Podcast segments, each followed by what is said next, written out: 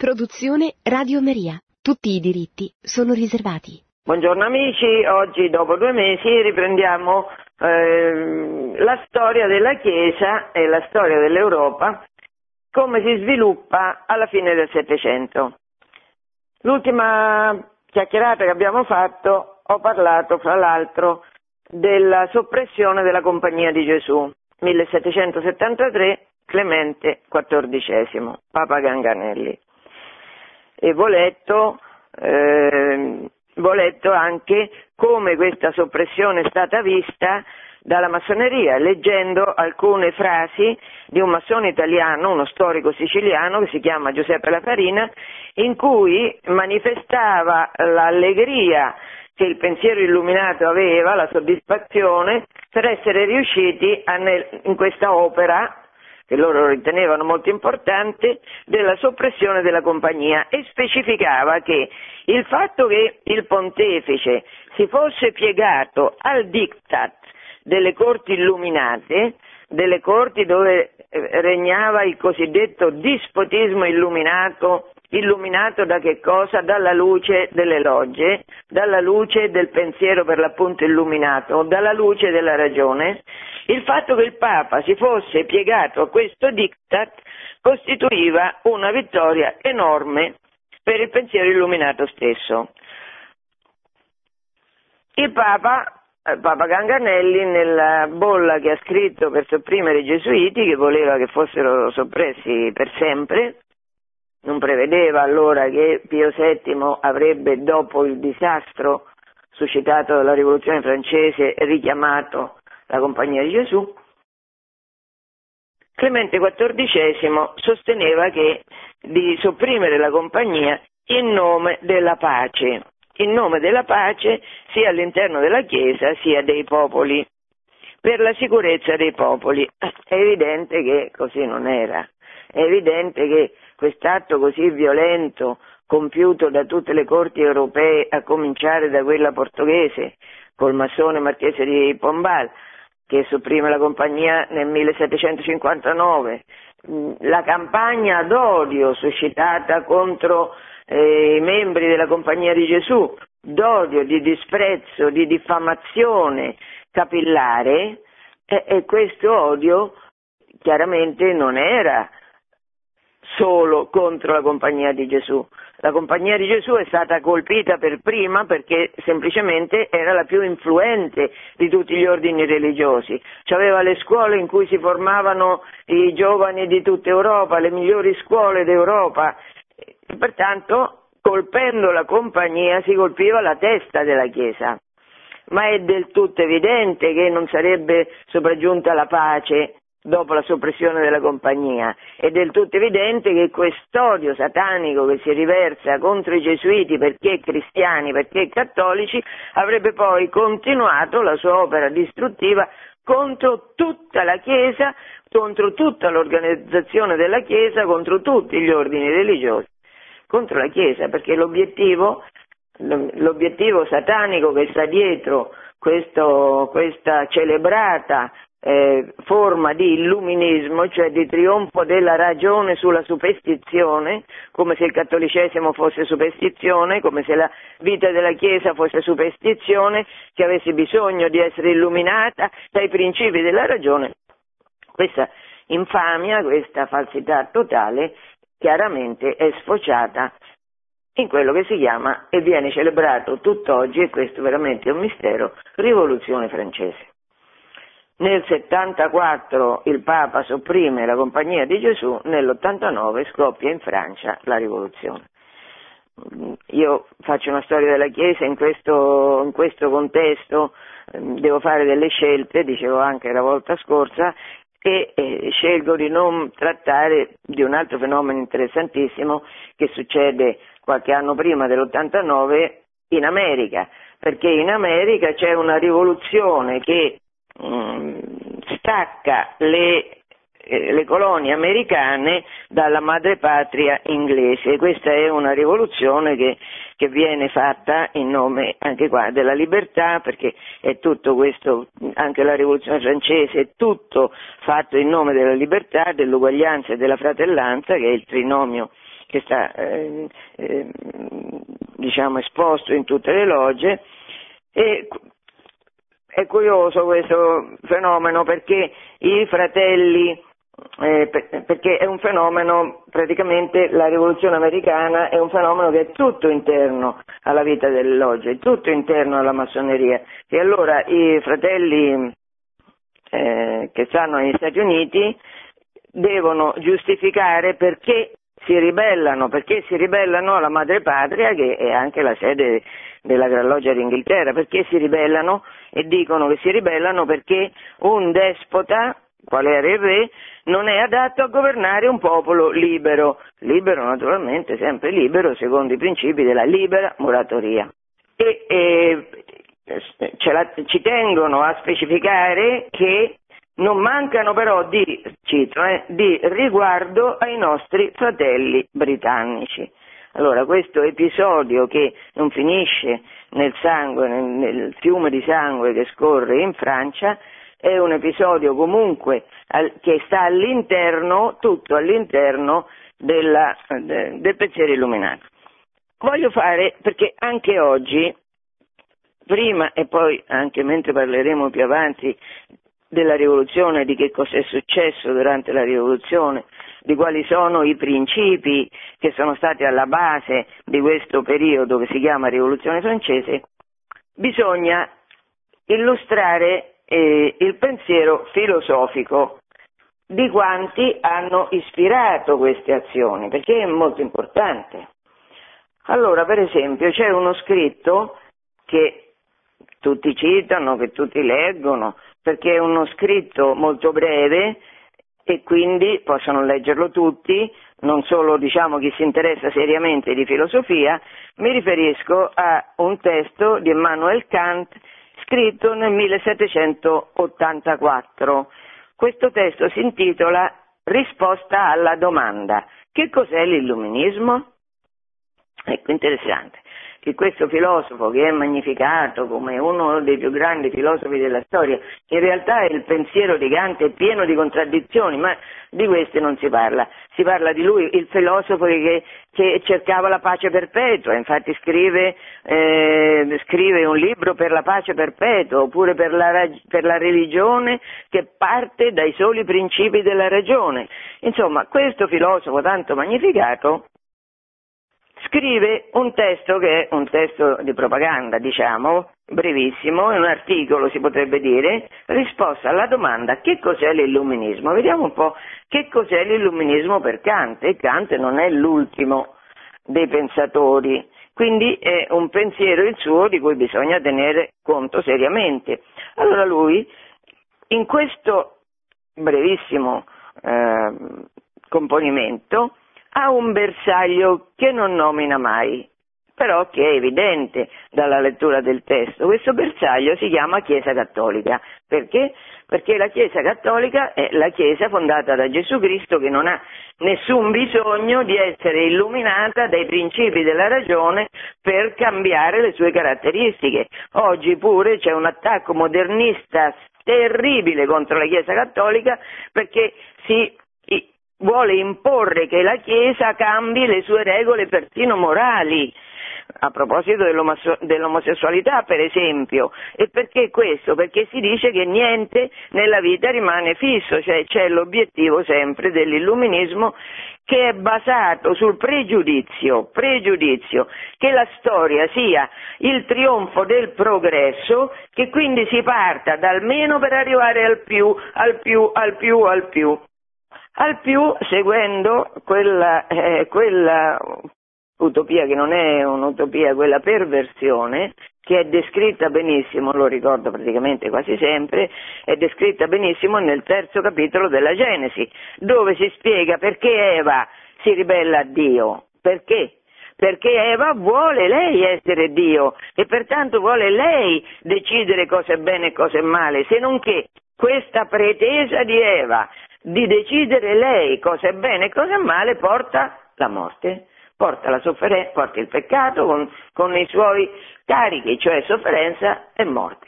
è inevitabile che sia così perché Dio è Dio della vita, la vita certo non ce la siamo data noi, ma per dire, durante questo tempo, che è il Settecento, si parte dal pregiudizio, perché non c'è niente di razionale questo pregiudizio, che stiamo andando dal eh, più imperfetto verso il più perfetto in una linea che va inesorabilmente verso l'alto, che è una linea di progresso.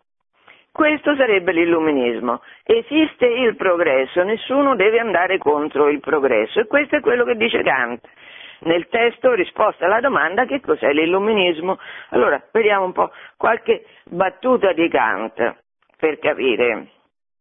Allora, lui, ripeto, una, questo testo serve per attaccare la Chiesa Cattolica, che però lui non nomina e dice una società di ecclesiastici. Ecco, questa società di ecclesiastici lo traduciamo questa espressione, Chiesa Cattolica. Non ha il diritto di cito, obbligarsi per giuramento a un certo simbolo immutabile. Perché legarsi con giuramento a un simbolo immutabile, cioè per esempio al decalogo e ai comandamenti che Gesù dell'amore che, che, sarebbero non resistere al male, ama il tuo nemico, ecco, questo non, non si può pensare che valga per sempre, perché obbligarsi per giuramento a un certo simbolo immutabile, scrive Kant, sarebbe un crimine contro la natura umana che ha come vocazione il progresso. Quindi questa società di ecclesiastici non ha diritto di esistere, cito, concertarsi per mantenere in vita una costituzione religiosa immutabile e con ciò arrestare per un certo periodo di tempo il cammino dell'umanità verso il suo miglioramento non è assolutamente permesso. Che dice Kant? Che non è assolutamente permesso, 1784, l'esistenza della Chiesa Cattolica, cioè l'esistenza di una Chiesa che lui chiama società di ecclesiastici, di una Chiesa in cui le cose non cambiano, non cambiano per il semplice motivo che la Chiesa è un'istituzione divina, non è il frutto di una ragione per quanto illuminata umana, è divina. E quindi, per esempio, il matrimonio è indissolubile. Perché? Perché questa è la volontà di Gesù. Allora, implicitamente questo, questo, scritto di Kant anticipa quello che succederà con la rivoluzione francese, in cui in effetti non sarà assolutamente permessa l'esistenza della Chiesa Cattolica, cioè l'odio satanico verso la Chiesa Cattolica esplode giustificato da tanti bei pensatori tipo Kant, che sono così bravi a ragionare, sono così bravi, sono così pacifici, sono così desiderosi di tolleranza. Perché eh, questo è in nome della tolleranza che si è assolutamente intolleranti verso la Chiesa Cattolica, questa è la contraddizione in termini insanabili, proprio in nome della tolleranza. Adesso noi assistiamo, questo pensiero così progressista è arrivato, è andato avanti, certo dal Settecento abbiamo progredito, adesso siamo arrivati al corpo. Il corpo non è assolutamente permesso che rimanga quello che nasce biologicamente determinato, non sarà assolutamente permesso. Perché? Perché è evidente che nella libertà ciascuno può fare di questo corpo quello che vuole, perché il sesso è prodotto non della natura ma della cultura già. Simone de Beauvoir lo diceva chiaramente, no? Per dire che la storia, nella storia, come diceva Agostino perfettamente, che è un grandissimo genio Agostino, un grandissimo cristiano, che ha la sapienza di Dio che, lo, che, lo, che gli ispira cosa scrivere e come scrivere. Agostino dice che fino alla fine, partendo dalla Bibbia ovviamente, che ci sono sempre due città, la città dell'uomo e la città di Dio e fino a che il mondo continuerà a esistere, queste due città non potranno che combattersi l'una contro l'altra.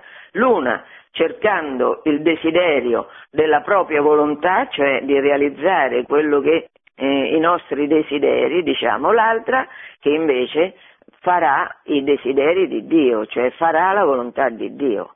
E questo è un conflitto che dura, dicevo, quanto durerà la storia del mondo e dura anche dentro di noi, perché anche dentro di noi c'è costantemente tutti i giorni questa lotta fra la volontà di Dio e la volontà nostra. La volontà di Dio chi ce la mostra? Chiaramente i fatti, i fatti che ci succedono, ci mostrano cosa Dio, i fatti da una parte e il magistero dall'altra. Allora, eh, qua abbiamo nel, partiamo per, per analizzare un pochino questo fenomeno incredibile, mostruoso, che è stata la rivoluzione francese e che è ancora più mostruoso che dopo più di 200 anni si continui a magnificare questo episodio, di cui adesso tratterò, tratteggerò in sommi capi le caratteristiche. Allora, il primo documento che questi illuminati producono nel 1789 è il, la dichiarazione sui diritti dell'uomo e del cittadino. Questo è un testo fondamentale, la dichiarazione sui diritti dell'uomo e del cittadino. Questa dichiarazione nell'articolo 2 prescrive che, ah, parentesi, questa dichiarazione viene fatta in nome dell'essere supremo. E che sarebbe questo essere supremo? Dio. Ma non si può chiamare Dio? Come chiama Dio la Bibbia? Padre. Abba, padre, sposo, Osea, Cantico dei Cantici, sposo. Quindi la Bibbia, la tradizione a cui apparteniamo, caratterizza questo Dio, non è un Dio come per esempio potrebbe essere, che ne so, la Dea Galì, oppure Osiride, oppure no, no, è un Dio che è padre, nostro padre, nostro sposo. Ecco, la rivoluzione francese si muove in nome dell'essere supremo, che vuol dire che già dall'inizio c'è un rigetto, un rigetto radicale della rivelazione, cioè dell'ingresso che Dio ha fatto per pietà nei nostri confronti nella storia. C'è un rigetto, si torna indietro, si parla di essere supremo. Essere, che essere? Essere supremo. Allora, all'interno di questo, di questo progresso che rigettando la storia della Chiesa, ma anche la storia di Israele, ri, rifiutando del tutto la rivelazione, parla di un essere supremo e dei diritti naturali, inalienabili e sacri dell'uomo, che sarebbero, questo lo specifica l'articolo secondo della dichiarazione dei diritti dell'uomo e del cittadino, sarebbero la libertà, la proprietà, la sicurezza e la resistenza all'oppressione. Meraviglia! Meraviglia, questa rivoluzione francese, in nome dell'essere supremo, veramente detta dei principi meravigliosi. Non ci aveva pensato la eh, rivelazione giudaico-cristiana a dettare questi principi meravigliosi. Abbiamo avuto bisogno che qualche illuminato li definisse la libertà, la proprietà, la sicurezza, la resistenza all'oppressione. Nell'articolo 3 di questa dichiarazione si specifica che nessun corpo o individuo può esercitare un'autorità che non emani espressamente da essa. Questa essa che cos'è? La nazione. Allora l'articolo 3 specifica che fonte di qualsiasi autorità è la nazione, non esiste niente fuori della nazione. Ogni autorità viene da Dio, scrive Paolo. Ecco qua, invece scrive questo testo in nome dell'essere supremo che ogni autorità viene dalla nazione. Continuiamo l'articolo 6. La legge è l'espressione della volontà generale. Ecco qua abbiamo introdotto un altro concetto per spiegare il quale dobbiamo fare riferimento a un, un altro filosofo che non è Kant ma che si chiama Rousseau. Parlando di Rousseau siamo di attualità in Italia perché c'è un movimento, il Movimento 5 Stelle, che ha fondato, che è come suo punto di riferimento, la piattaforma Rousseau, cioè che tira in campo questo pensatore le cui idee adesso esamineremo. Per capire bene, per capire bene chi sono i padri di questo movimento che si chiama 5 Stelle. Allora, eh, la legge è l'espressione della volontà generale. La, poi dice, va bene, nell'articolo 17 che la proprietà è inviolabile. Vediamo un po' cos'è questa storia della volontà generale. Perché? Allora, Rousseau Vediamo, contratto sociale 1762, scrive, la volontà generale, cito, la volontà generale si propone l'interesse comune ed è pertanto quella volontà che, cito, è o deve essere il vero motore del corpo sociale.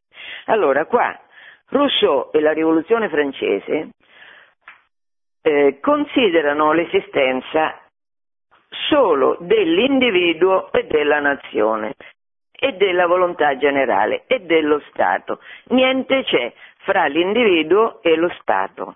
Quindi tutti i corpi intermedi, siano essi famiglia, siano essi sindacati, siano essi partiti, siano essi confraternite, tutti questi non esistono, perché esiste solo il cittadino, cioè l'individuo, che entra nello Stato come membro di questa volontà generale. Scrive Rousseau. Perché lui parte, Rousseau parte dal principio che aveva eh, formulato Grozio, ne ho parlato nelle puntate scorse, Grozio è un giurista, che, un filosofo che vive in Olanda grosso modo nella prima metà del Seicento. E Grozio aveva elaborato il concetto di patto sociale, cioè secondo lui lo Stato è originato da un patto che i cittadini fanno, sottoscrivono, che si chiama per l'appunto patto sociale, grazie a questo patto l'autorità può essere, può essere eh, soppressa se non rispetta le caratteristiche che tutti hanno firmato al momento dell'istituzione dello Stato col patto sociale. Quindi questa idea del patto sociale, che è un'idea molto molto fantasiosa, bisogna dire che la realtà certamente non ha visto mai l'origine di uno Stato fondarsi su, su dei cittadini, delle persone che firmano un patto, questo casomai, l'ho già detto, questo casomai è la caratteristica tipica delle logge, si entra in logge, in loggia accettando, facendo un patto fra se stessi e vin- i vincoli a cui tutti gli altri sono, sono tenuti, insomma. Allora, il contratto sociale, la volontà generale, scrive Rousseau nel contratto sociale del 1762, è il risultato del patto di unione fra uguali, questo patto originario, questo patto sociale, che produce, cito, l'alienazione totale di ciascun individuo con tutti i suoi diritti alla comunità. Cioè, con questo patto immaginifico, immaginario, fantasioso patto, tutti quelli che lo firmano rinunciano a tutti i loro diritti che proiettano sulla collettività, dando così vita, cito, a un corpo morale e collettivo che riceve il suo io comune, la sua vita e la sua volontà dal patto originario. Cioè questo patto originario form- fatto, sottoscritto dai singoli individui, porta alla formazione di un, por- di un corpo morale e collettivo che ha un io comune la cui vita e la sua volontà sono legati, caratterizzati a questo patto iniziale. Specifica Rousseau, colui che osa prendere l'iniziativa di fondare una nazione deve sentirsi in grado di cambiare, per così dire, la natura umana. Ecco qua, siamo arrivati. Allora, il patto sociale è una finzione intellettuale, la volontà generale, questo io comune, è un'altra finzione filosofica, intellettuale, a cui non corrisponde niente, perché vi invito, pensate un po', dove sta questo io comune? Dove sta questo corpo morale collettivo? Dove sta? Dove sta incarnato. Sta incarnato nella volontà generale, ma che cos'è questa volontà generale? Bisogna specificare, caro Rousseau, devi chiarire in che consiste questa volontà generale e lui poi dirà questa volontà generale che forse non è mai esistita e quindi, eh, e quindi oh, scusate faccio un aggeggio nuovo, forse non è mai esistita questa volontà generale, quindi insomma si tratta di eh, di sogni a occhi aperti che lui fa nel contratto sociale e dice chi si sente, naturalmente lui si sente perfettamente sottinteso questo, no? colui che osa prendere l'iniziativa di fondare una nazione, questo è quello che, farà, che faranno nel 1789 i giacobini, i rivoluzionari francesi, oseranno prendere l'iniziativa di fondare una nazione, cioè una nazione diversa dalla Francia che esisteva da 1500 anni, deve eh, fondare una nazione, deve sentirsi in grado di cambiare, per così dire, la natura umana. Cioè, ecco qua, l'obiettivo di quello di Rousseau e gli illuminati che vogliono fondare una nazione da zero, fondarla, fare, farla nuova, questo, questo, colui che osa prendere questa iniziativa deve sentirsi in grado di cambiare, per così dire, la natura umana. Bisogna che egli tolga all'uomo le forze che gli sono proprie per dargliene altre che gli sono estranee. Allora, questo qualcuno che si muove in nome della volontà generale, volontà generale che non esiste, che è una ipotesi astratta che non si sa se è mai esistita e mai esisterà, e vi ribadisco che a Rousseau fanno riferimento tutti quelli che, che, sono, che si riconoscono nel movimento dei 5 Stelle, chiusa parentesi, allora questi devono sentire dentro di sé chi fa questo, chi si muove in nome della volontà generale, deve sentire dentro di sé la forza gigantesca di cambiare la realtà e di addirittura fare una nuova nazione. E quindi e con questo concludo la citazione di Rousseau, bisogna che questa persona che vuole fare, realizzare l'io comune, il corpo morale collettivo che si muove in nome della volontà generale, deve togliere all'uomo le forze che gli sono proprie per dargliene altre che gli sono estranee. Quindi la rivoluzione si muoverà con determinazione feroce per muovere all'uomo tutte le sue aspirazioni verso la vita eterna, tutte le sue convinzioni religiose, perché bisogna farne di nuove. Quelle non vanno bene, quelle sono illusioni, quelle sono falsità, Bisogna fargliele nuove e ci sono pronti per fargliele nuove questi geni, questi uomini eroici che sono pronti a fare nuove tutte le cose. Io ho insistito su questo, su questo concetto di fare nuove tutte le cose perché è molto interessante, è molto importante.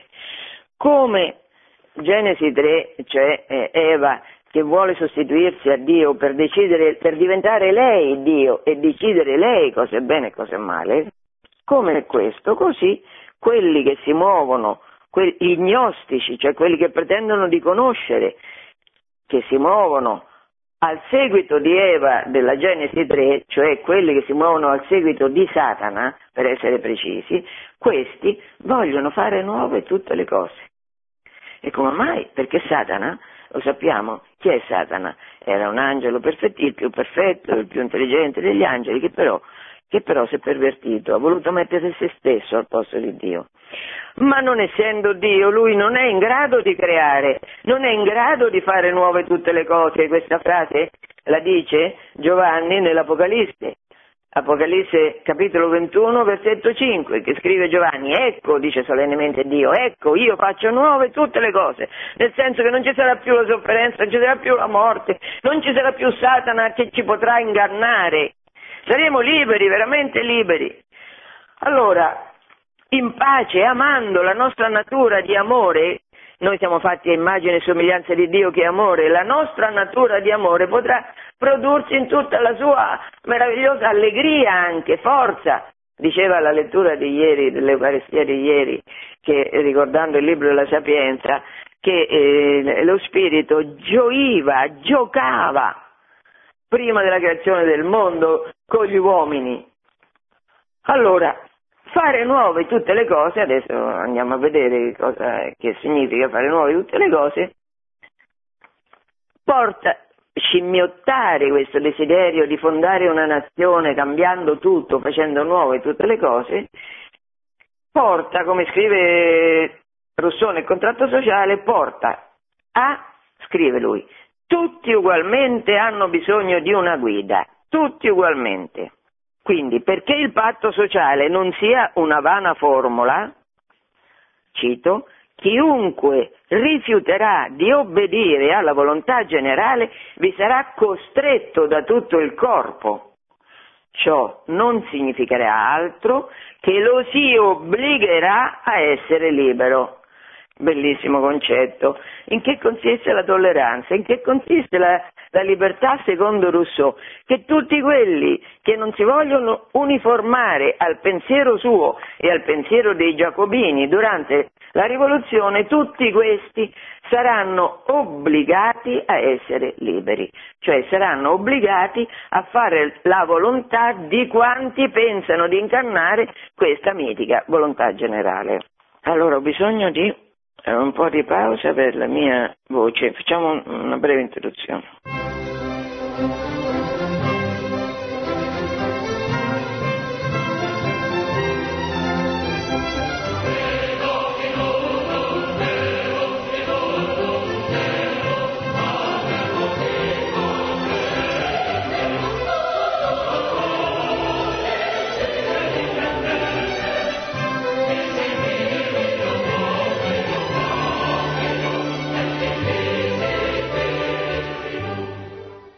Stiamo parlando della rivoluzione francese, stiamo fan, facendo un cappello introduttivo alla rivoluzione francese partendo soprattutto dai filosofi che l'hanno ispirata e dal, andando a ritroso nel tempo e arrivando alla Genesi, dalla radice di tutte queste rivoluzioni che certamente è il tentativo di, dell'uomo di sostituirsi a Dio nella definizione del bene e del male.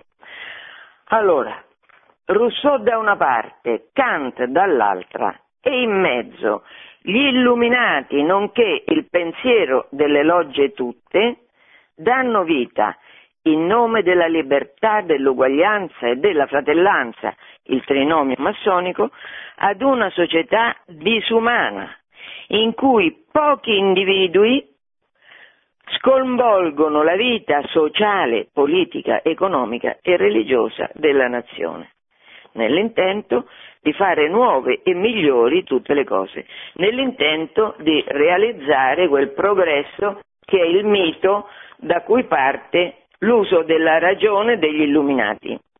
Ora, che questo, che, che questo, principio, in nome dell'essere supremo, di fare nuove tutte le cose, che è, val, che è in azione dall'inizio della rivoluzione francese, dall'89, non avrebbe potuto che portare disastri, questa, che questa realtà avrebbe inevitabilmente portato al terrore, cioè al fiume di sangue, lo, lo scrive dall'inizio Edmund Burke, che è un inglese che proprio a partire dall'analisi di, di, di, che vol, che, di questa dichiarazione dei diritti dell'uomo e del cittadino che parla di una società nuova, reinventata a partire dagli, dall'autonomia degli individui, dall'inizio Burke è in grado di predire quale sarà il futuro della rivoluzione francese, perché dice un popolo che non ha un passato, un popolo che vuole fare nuovo, creare da zero una nuova nazione,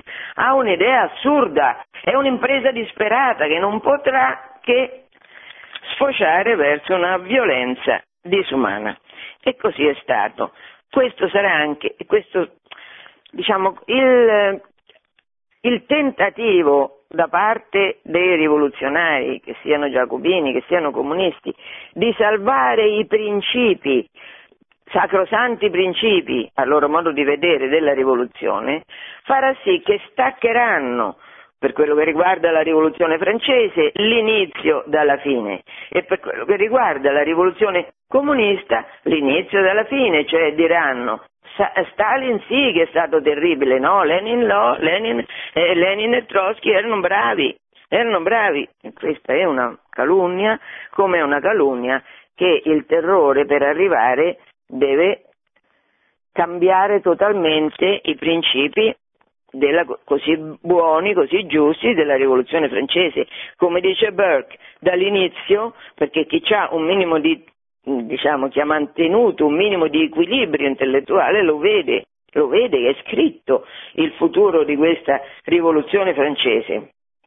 Allora, tutti i principi dichiarati inviolabili dalla rivoluzione nella dichiarazione dei diritti dell'uomo, tutti sono sistematicamente violati.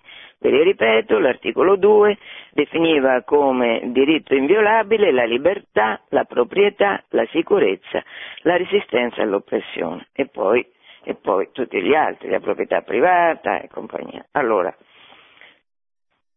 nel, già nell'89 tutti i beni ecclesiastici, tutti i beni della Chiesa sono espropriati e messi a disposizione di questo nuovo soggetto totalitario che si chiama nazione, cioè che coincide con la volontà di quelli che si sono impadroniti del potere. Quindi tutti i beni ecclesiastici, eh, la Chiesa francese certamente era una Chiesa molto ricca, perché era una Chiesa carica di storia, era una Chiesa in cui non solo le decime, ma le donazioni, questo lo ripeto sempre, le donazioni di tutti, a partire dai più piccoli, dai più poveri ai più grandi, ai re, alla nobiltà, tutti avevano lasciato tanti beni alla Chiesa. Quindi tutti questi beni vengono rubati alla Chiesa in nome naturalmente della libertà, del rispetto della proprietà e nel 1790, cioè l'anno dopo, vengono soppressi tutti gli ordini religiosi. Tutti gli ordini religiosi, evidentemente l'attacco ai gesuiti, come dicevo all'inizio, non era che il prodromo, non era che il primo passo di questa mannaia che si cadrà sulla Chiesa immediatamente dopo, dopo pochissimo tempo. Nello stesso anno, cioè sempre quando vengono soppressi gli ordini religiosi, 1790, viene emanata quella che si chiama Costituzione civile del clero. E che cosa si vuole con questa Costituzione civile del clero? Si vuole, in pratica, detto in due parole, la fine della Chiesa cattolica. Perché, tanto per cominciare, allora, la Chiesa diventa un doppione dello Stato, è lo Stato la, la, la, vera testa della Francia, è lo Stato e tutto quello che non è Stato deve equipararsi alle caratteristiche dello Stato, così la Chiesa, la Chiesa verrà ad avere tante diocesi quanti sono i dipartimenti, cioè 83, ma le diocesi erano 134, ecco, la rivoluzione comincia a calare la scure sul numero delle diocesi, che diventano 83. Tutte le cariche religiose diventano elettive, parroci, viceparroci, vescovi, cardinali, tutte le cariche religiose sono elettive, ma chi elegge questi questi, queste autorità ecclesiastiche, chi le elegge? Gli stessi membri dell'assemblea di dipartimento, cioè le stesse persone che concorrono a, a eleggere le autorità civili sono quelle che eleggono le varie cariche religiose, ma di queste persone non, non, tutte sono cattoliche, ovviamente ci sono gli atei, ci sono i massoni, ci sono i protestanti, ecco, questi concorrono a eleggere tutte le cariche ecclesiastiche. La Costituzione abolisce per legge la funzione del papato perché, cito, è vietato a tutte le chiese e parrocchie della Francia e a tutti i cittadini francesi di riconoscere in qualsiasi caso e sotto qualsiasi pretesto l'autorità di un vescovo ordinario o metropolita la cui sede si trovi nel territorio di una potenza straniera. E chi è questo vescovo che risiede nel territorio di una potenza straniera? È il Papa che risiede nello Stato Pontificio. Qua non si, chiamato potenza straniera, non si nominano le cose col loro nome. Prima di arrivare proprio all'odio esplicito, anche a livello di nome, alla Chiesa Cattolica, si camufferà questa volontà d'odio, di distruzione, si camufferà, il Papa non si chiamerà Papa, ma si chiamerà un vescovo ordinario metropolita, la Santa Sede non si chiamerà Santa Sede, ma si chiamerà potenza straniera. Poi sempre questa Costituzione civile del clero abolisce l'autorità dei vescovi, i quali vescovi sono tenuti a tenere conto del parere dei loro collaboratori. Cioè questa Costituzione civile del clero, che tutti i religiosi, che tutti gli uomini di Chiesa, tutti i chierici erano costretti a giurare, è una Costituzione che impone per giuramento la fine della Chiesa cattolica apostolica romana. Questo impone. Dal 1790 il clero francese si divide in costituzionale e refrattario. Costituzionale è quel clero che giura secondo la volontà generale espressa così bene dai giacobini al potere nella Costituzione civile del clero. Questi giurano, quegli altri refrattari si rifiutano di giurare. E che succede? A quelli che si rifiutano di giurare un documento così limpido, così pieno di progresso, pieno di civiltà, pieno di luce della ragione. Che succede a questi? Beh, questi non possono esistere, lo diceva chiaramente Kant, non è assolutamente permesso che esistano, infatti questi vengono incarcerati, deportati, uccisi.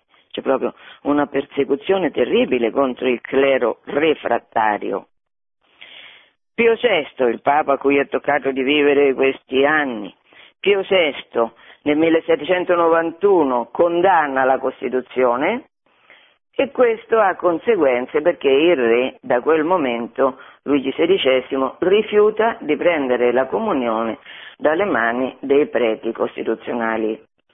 E il re a questo punto capisce che la situazione è radicalmente cambiata, che ha di fronte una nazione che si esprime attraverso dei rivoluzionari sanguinari che, che odiano non solo la monarchia ma odiano la stessa Chiesa cattolica, cioè odiano la Francia, e tenta di fuggire, ma sapete che eh, quella sua fuga è scoperta, viene arrestato e imprigionato.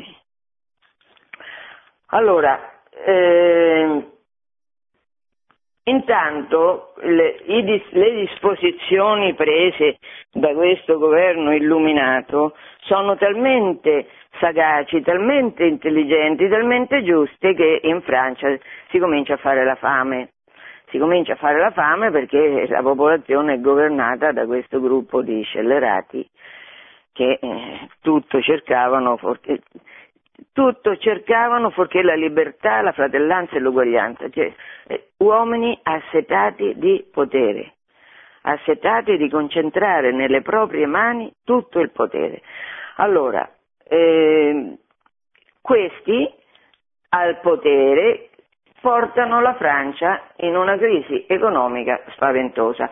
Che cosa fanno i rivoluzionari? Trovano la soluzione a questa crisi economica. Qual è la crisi economica? Qual è la soluzione? Esportare le meraviglie della rivoluzione negli altri stati, cioè invadere gli altri stati in nome della libertà. Li invadiamo e facciamo ricorso alle loro ricchezze per ripianare il nostro bilancio. E infatti il ministro degli esteri, generale Dumouriez, scrive al marchese de Lafayette che sta entrando con un'armata rivoluzionaria in Belgio e gli dice non pensate più a ciò che vi manca, entrate in una terra promessa, così sarà. Per, tutti, per tutte le nazioni che mano a mano la rivoluzione invaderà, compresa l'Italia, invaderà per fare che cosa? Per rubare a queste nazioni la loro ricchezza in modo che la Francia non debba dichiarare fallimento, in modo che lo Stato francese possa continuare a esistere. C'è una parte della Francia, una zona della Francia che si chiama Vandea, che è nella parte occidentale, nord-occidentale del paese, che resiste a questa volontà generale così illuminata, espressa nella Costituzione civile del clero e che e che eh, protegge i preti refrattari. E questo per i rivoluzionari che guidano la Francia è un problema, ma come si fa? Per esempio, per esempio uno storico famoso, Jules Michelet, questo storico è uno storico liberale, liberale, libero, libero, ecco, questo storico libero, libero, così scrive a proposito della rivoluzione che, che scoppia in Vandea. Lui compone un libro che poi ha fatto scuola, che, si intitola Una storia della rivoluzione francese. Lui compone questo testo e si deve spiegare come mai in Vandea i vandeani si fossero ribellati a questo nuovo ordine delle cose che regnava così bene in Francia e negli stati che mano a mano la Francia invadeva.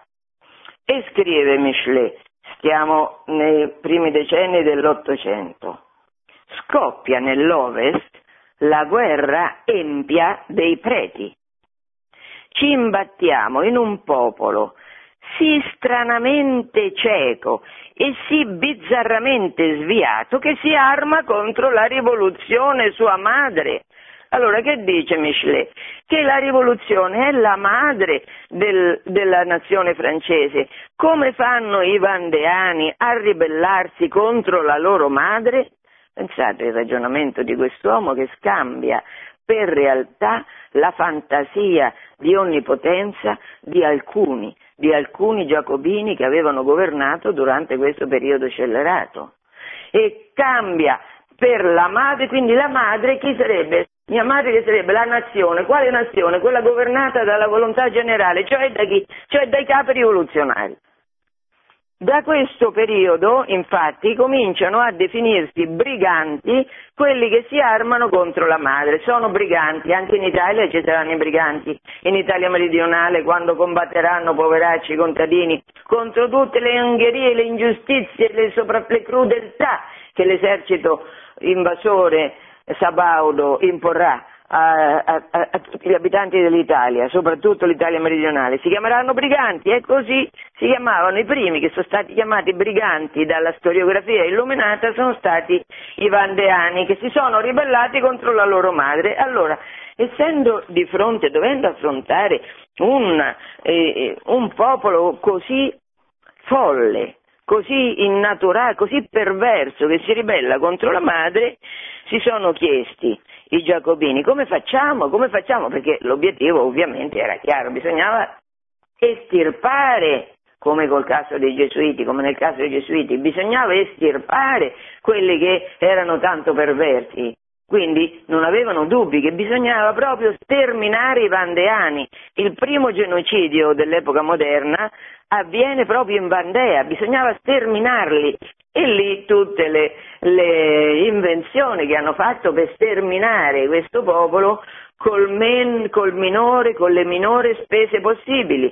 E quindi in alcuni casi li hanno rinchiusi dentro le chiese poi hanno bombardato le chiese in modo che quelli che c'erano dentro morissero, in altri casi hanno messo gli uomini, li hanno prima denudati, pensate, li hanno denudati, poi li hanno legati e li hanno messi su una chiatta sul fiume, su una, un traliccio, l'hanno messi lì, poi in questa cassa, in, questa, in questo traliccio hanno eh, mandato a fondo, queste persone erano legate, denudate e legate l'una all'altra, e poi hanno fatto affondare la, la, questo, questo, traliccio in modo che tutti quelli che c'erano morissero. Queste sono alcune delle invenzioni che si sono inventati, perché certo ah, sterminarli uno a uno sparando loro, e beh, era molto dispendioso, perché dovevano usare i proiettili, bisognava inventare qualche cosa. Quello che hanno fatto i nazisti è in fondo sulla scia di quello che per primi hanno fatto i rivoluzionari francesi in Bandea. Nel 93 vengono ghigliottinati il re e la regina, che nel frattempo erano stati, da quando erano stati sorpresi nella loro fuga, erano stati tenuti prigionieri. Nel 93 vengono ghigliottinati. Qui io voglio citare un, un'affermazione fatta da Louis Blanc, che è un eh, socialista francese che scrive anche lui una storia della rivoluzione francese. E eh, perché Luigi XVI, che è la persona che smette dopo che il Papa ha condannato la Costituzione civile del clero, lo dicevo poco fa, che smette di ricevere la comunione dai, dai preti costituzionali, Luigi XVI si è riscritto alla massoneria.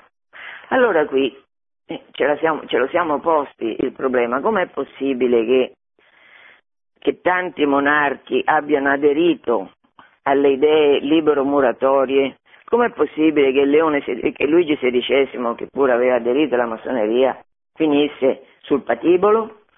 Lo scrive questo socialista, Louis Blanc, nella storia della rivoluzione francese e lo spiega così, Louis Blanc. Grazie all'abilità dell'istituzione, la massoneria seppe conquistarsi fra principi e nobili più protettori che nemici. Certo, per esempio Luigi XVI era più protettore che nemico. E perché no? Dal momento che l'esistenza degli alti gradi era loro scrupolosamente celata, tutto quello che sapevano della massoneria era cosa che si poteva mostrare senza pericolo. Non avevano di che preoccuparsi, dal momento che li si faceva restare nei gradi inferiori dove la verità delle dottrine non traspariva che confusamente attraverso l'allegoria e dove molti non vedevano che un'occasione di divertimento, allegri banchetti, in una parola una commedia dell'eguaglianza e conclude il suo ragionamento Louis Blanc. Ma in faccende come questa la commedia diventa dramma e successe per una giusta e appropriata decisione della provvidenza, naturalmente qua la provvidenza non è la provvidenza divina, è la provvidenza libero-muratoria, successe che coloro che con più superbia disprezzano il popolo, cioè i re, si dà per scontato qua che tutti i re eh, disprezzino il popolo. Certamente molti lo fanno, ma certamente non i, non i re cristiani, i quali non disprezzano il popolo per niente, lo servono. Allora, successe eh, che coloro che con più superbia disprezzano il popolo furono condotti a coprire col loro nome, a servire ciecamente con la loro influenza le imprese che si stavano preparando dirette contro di loro. Cioè Louis Blanc fa un quadro molto, molto chiaro, molto lucido di quello che succede con l'adesione dei principi, dei re alla massoneria. Succede che coprono col loro nome le imprese di quelli che stanno dirigendosi contro di loro. Questo è il dramma, è il dramma dell'inganno diabolico in cui tanti cadono. Allora, adesso facciamo un po' una specie di bilancio perché nel 93, quando vengono eh, ammazzati Luigi XVI e la moglie Maria Antonietta d'Asburgo, la cui famiglia era anche quella, aveva anche quella aderito alla massoneria, facciamo un bilancio, nel 93 c'è il terrore, cioè lo sterminio del popolo vandeano, il culto cattolico è abolito per legge, abolito, non si può essere cattolici. E questa è la tolleranza delle logge, non si può essere cattolici, finalmente siamo arrivati al punto e adesso si, si parla con chiarezza. La millenaria vita civile e religiosa della Francia è abolita, banditi i nomi dei santi, non si può battezzare i bambini che nascono con nomi di santi. Cambiato il nome dei mesi e dei giorni, non c'è più lunedì e martedì, questi fanno nuove tutte le cose, tutti i nomi fanno nuovi, i nomi dei giorni della settimana, i nomi dei mesi, vendemma, vendemmiaio, brumaio, eh, non mi ricordo tutti, è una follia proprio. Riscritto il calendario, Notre Dame, cioè la cattedrale di Parigi, chiamata Tempio della Ragione, e la ragione è impersonata da una prostituta vestita di rosso. A questo viene ridotto, no, viene ridotto Notre Dame. E poi in nome della libertà che fanno questi giacobini? La stessa cosa che faranno i comunisti due secoli dopo, cioè impongono un passaporto interno. Non si può girare liberamente per la Francia. No, assolutamente è proibito e bisogna avere un passaporto per andare da Parigi a Lione o da Lione a Grenoble, non si può girare liberamente, cos'è questa cosa? E per avere il passaporto bisogna avere in qualche modo l'ok del comitato civico, il comitato civico che è formato da chi? Da tutti i rivoluzionari. Per acquistare beni e servizi bisogna avere una tessera e di nuovo la tessera è data da chi? La tessera è data dai comitati rivoluzionari, quindi immaginate. E in tutta questa follia venne approvata anche una legge contro i sospetti cioè nel, all'epoca del terrore 1793-1794 per avere la finta legale posso, che della giustizia dei processi, della giustizia delle esecuzioni, per legge viene eliminato questo, questo obbligo dei processi, perché um, una cosa troppo lunga, no, basta essere sospettati, per essere ammazzati basta essere sospettati. E questo io faccio un po' di pubblicità, eh, c'è la casa editrice um, Fede Cultura che ha pubblicato recentemente un libro di Jules Verne. Verne, 20.000 leghe sotto i mari e questo pensatore immaginifico che però era cattolico, di questo nessuno sa niente, era cattolico e ha scritto un libretto piccolo che si intitola Il conte di Chantelaine in cui racconta cosa succede in Bandea. Pensate, ma di questo nessuno sa niente. E poi opera meritoria che Fede e Cultura del mio amico Giovanni Zenoni ha ristampato questo libretto. Vi invito a leggerlo, è carino. Allora, in questo libretto Verne ricorda in che cosa consisteva questa legge contro i sospetti. Chi erano i sospetti? Articolo 1. Coloro che sia con la loro condotta, sia con le loro relazioni, con parole o con scritti si sono mostrati partigiani della tirannia, del federalismo e nemici della libertà, cioè quelli che dicevano che invece della libertà e del progresso trionfava Satana, trionfava l'orrore, trionfava la tirannia. Questi qui erano sospetti, ovviamente andavano uccisi senza pensarci un momento di più, anche quelli che avevano relazioni, se io per esempio ero parente, se io eh, sono nobile e parente di nobili, questi vanno distrutti, quindi io sono sospetta di essere antirivoluzionaria, quindi giustamente mi merito la ghigliottina.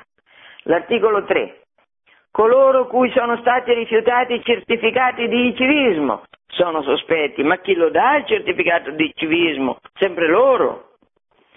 Quinto, coloro che, coloro fra gli ex nobili, compresi i mariti, le mogli, i padri, le madri, i figlioli, i figli, i fratelli o le sorelle, e gli agenti e gli emigrati che non hanno manifestato costantemente il loro attaccamento alla rivoluzione, cioè quelli che non hanno fatto prostrazione solenne alla rivoluzione e a tutti i provvedimenti della rivoluzione sono sospetti e pertanto vanno giustamente eliminati. Allora, quest'epoca terribile di sangue che porta a compimento quell'inizio che luminoso non era della rivoluzione francese che dall'89 voleva fare nuove tutte le cose, questo terrore finisce con l'esecuzione di Robespierre nel 74, scusate, 1794.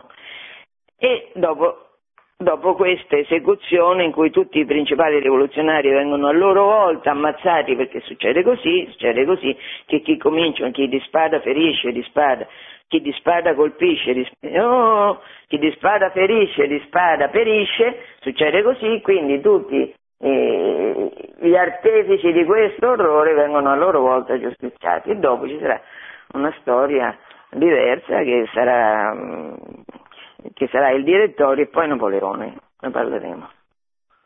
Allora, un bilancio, eh, che questo io l'ho letto in un libro che ha scritto Giacomo Margotti, che, che di cui parlerò quando tratterò di risorgimento. Allora, in, scrive Margotti, in poco tempo scompaiono dalla Francia 50.000 fra chiese e cappelle. Monumenti di singolare bellezza vengono distrutti perché non resti di loro nessuna memoria. Abbattute 12.000 fra badie, conventi, abbazie, priorati, 20.000 castelli saccheggiati e incendiati. E, eh, io, per esempio, l'abbazia di Cluny, Cluny era un complesso enorme, maestoso, gigantesco, bellissimo, e i rivoluzionari, uno di questi, quanti, 20.000, quanti, 50.000 fra chiese e cappelle, 12.000 eh, abbadie e conventi, insomma, uno di questi è il, la, il monastero, l'abbazia di Cluny. Non ce la fanno a distruggerlo tutto perché guardate che distruggere un edificio eh, quando non, sono, non c'è la dinamite, distruggerlo significa, comporta un lavoro enorme, tanto tempo passato a spostare pietra su pietra, a buttare per terra pietra su pietra, tantissimo tempo. Quindi insomma, io stessa ho assistito a una... Un, io vado a insegnare a Tolone, Marsiglia, e lì vicino c'è la Saint Baume che è la grotta dove Maria Maddalena ha vissuto diciamo per 30 anni più o meno. Lì vicino c'è una cittadina con una grandissima, bellissima, era bellissima cattedrale, Saint Maximin, questo San Massimino, Massimino era, se uno vede la Valtorta, era il plenipotenziario della casa di Lazzaro. Lazzaro Lazzaro poi dopo va a Cipro, ma comunque Massimino con Marta e Maria, Maria di Magdala, va, deve fuggire dalla Galilea dove li vogliono morti e finiscono in Francia, finiscono in Provenza. Allora, sia la Saint-Baume, cioè questa grotta dove era stata Maddalena, sia la chiesa di San Massimino nel paese che sta sotto questa Saint-Baume, eh, erano oggetto di grandissima venerazione, anche perché eh, nella chiesa di San Maximin sono seppelliti non solo Massimino ma anche Maria, c'è il busto di Maria, si vede ancora in quelle ossa del viso la bellezza che aveva Maddalena. Allora dicevo che io, non so, forse la prima volta ci sono capitata un po' più di dieci anni fa, sono capitata in questo Saint Maximin che è una chiesa, ripeto, meravigliosa, che si vede da molto lontano perché è, molto, è grande, è, un, è una delle chiese più significative di quella parte della Francia che era piena di chiese. Allora si arriva lì davanti e si vede che la facciata principale è stata smantellata.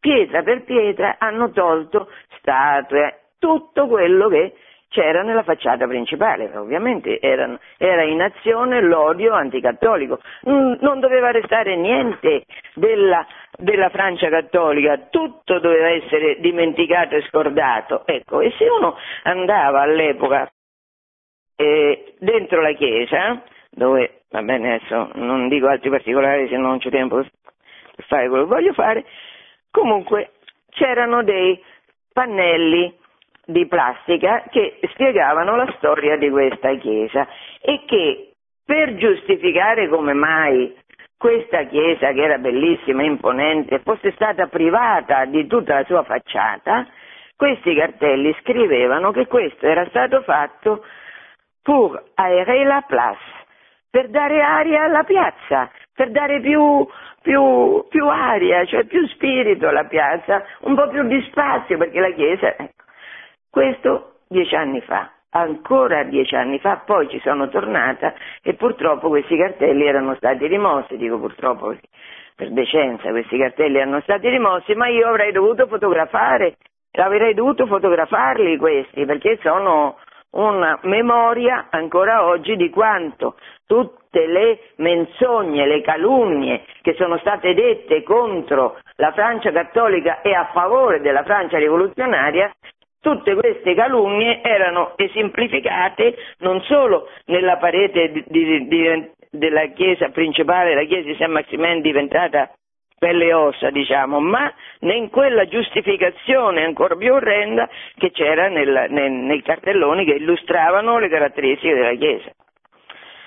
Voglio finire leggendo perché in questo tempo, in questo periodo ovviamente c'è mm, una grande perché tanti hanno tradito, uno per tutti, il vescovo Talleyrand che diventa rivoluzionario e poi cambierà in eh, napoleonico, ma comunque tanti hanno tradito, ma tantissimi hanno subito il martirio. Hanno subito il martirio sapendo di subire il martirio, cioè offrendosi come agnelli sgozzati come Gesù che ha espiato i nostri peccati sulla croce, proprio letteralmente così. Adesso eh, voglio raccontare un episodio che è diventato famoso anche giustamente, anche perché poi Bernanò ci ha scritto un, uh, il dialogo delle Carmelitane, un'opera teatrale molto famosa e poi hanno fatto un film su questo.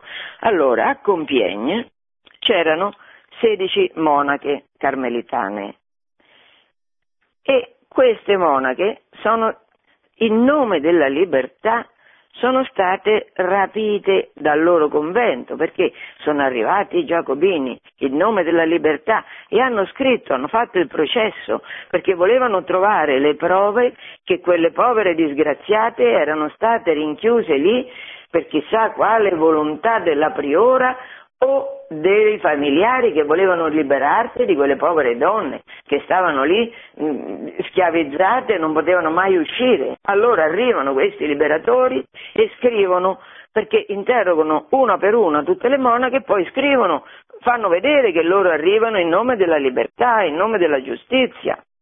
Prima che questi liberatori arrivassero nel monastero di Compiègne, tutte le priore dei monasteri carmelitani di Francia avevano scritto una lettera all'Assemblea nazionale in cui dicevano alla base dei nostri voti c'è la libertà più grande.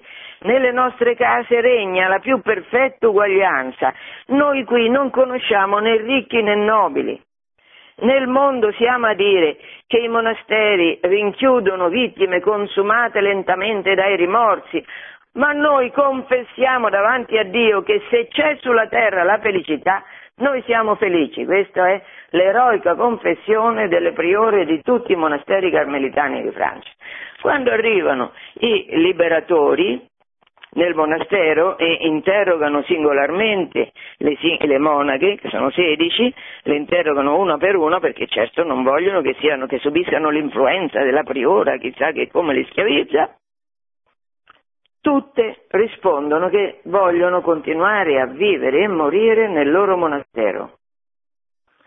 E però loro, in nome della libertà, la libertà delle monache di Compiègne non può, non può essere tollerata, perché arrivano i liberi, arrivano quelli che liberano dalla religione, che liberano dagli ordini religiosi, che liberano dalle chiese finalmente, quindi le devono distruggere, quindi non possono accettare che qualcuno, qualche monaca riesca a rimanere nei propri conventi in nome della libertà della sua fede.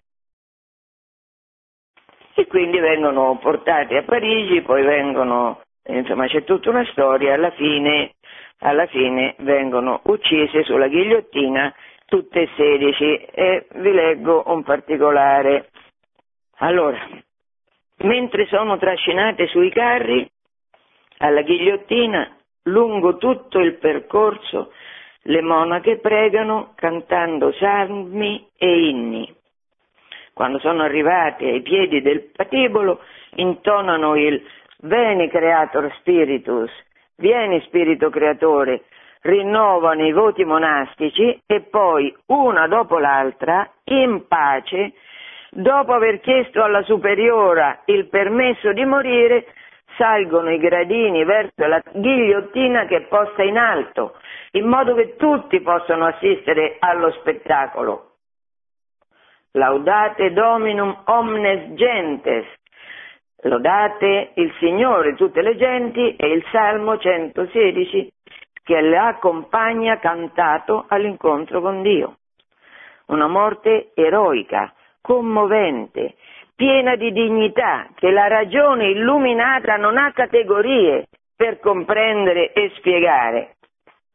Io oggi non ho tempo per le domande, d'altronde dovevo più o meno dire il minimo che ho detto sulla rivoluzione francese, certo c'è da interrogarsi come mai ancora oggi in tutti i libri si esalti questo fenomeno così macabro. Il regno della morte che trionfa durante la rivoluzione francese viene scambiato per regno della vita, d'altronde se pensiamo che la società nostra è caratterizzata dall'uccisione di milioni di bambini innocenti, nel ventre delle loro madri, noi capiamo che adesso abbiamo la legge sulla eutanasia che ci libera dalla vita, cioè il regno della morte è arrivato arriva inevitabilmente per chi sta dalle parti di Satana arriva il regno della morte, non c'è dubbio alcuno. Ma la cosa curiosa, l'aspetto curioso è come mai di fronte a questi fatti così terribili, così veramente terribili, si possa ancora oggi continuare a parlare bene della rivoluzione francese. Questo è proprio um, è un interrogativo che amici che ascoltate vi dovete porre come mai è così? Dovete rispondere, ciascuno di voi deve rispondere. Giovanni Paolo II, nelle tante lettere che ha scritto, ha ricordato più volte all'Europa, anche al Parlamento italiano, ma anche all'Europa più volte, che si è visto nella storia il frutto di chi ha rinnegato Dio, perché chi rinnega Dio rinnega evidentemente anche l'uomo. Se l'uomo è tanto libero da eh, ergersi nella sua satanica volontà contro Dio, figurarsi se non farà dell'uomo tutto quello che gli verrà in mente di fare. Perché l'uomo, la dignità dell'uomo è legata a essere fatto immagine e somiglianza di Dio. Quando questa rivelazione meravigliosa viene sottratta alle popolazioni, queste popolazioni non hanno, più un, un, non hanno più una difesa, non hanno più chi le difenda, perché la difesa ultima dell'uomo è proprio in Dio e nella volontà divina. E Giovanni Paolo II non faceva che ripeterlo, per metterci sull'avviso a noi adesso, attenti a come vi muovete, perché se non capite che dovete rigettare una società che che rigetta Dio, ma nel vostro stesso interesse sarete condannati a ripetere sempre le stesse cose. Comunque, siccome Gesù ha vinto, eh, noi, eh, anche se eh, cioè, la Chiesa è fatta di santi che sono martiri, cioè che difendono fino al sangue la eh, verità del Vangelo, cioè la speranza che offre il Vangelo. Questi poveri giacobini hanno diffuso non solo la morte, ma la disperazione. Ecco, noi per grazia di Dio ancora in Italia c'è una radice, ancora in Italia c'è una radice, non so per quanto tempo sopravviverà, ma comunque una radice che sa che siamo fatti a immagine e somiglianza di Dio e che la storia della nostra nazione, con tutte le sue meravigliose città, una più bella dell'altra, con monumenti di bellezza infiniti scaturiti dalla fede, ancora in Italia c'è qualcuno che sa Qual è la verità? Ecco, eh, dobbiamo pregare Dio che, che, che quelli che, che si riconciliano con Lui siano sempre un numero maggiore, in modo che Dio non sia costretto a punirci. Beh, ho finito. Allora, buona giornata, noi ci risentiamo, se Dio vuole, a settembre. Arrivederci. Produzione Radio Maria. Tutti i diritti sono riservati.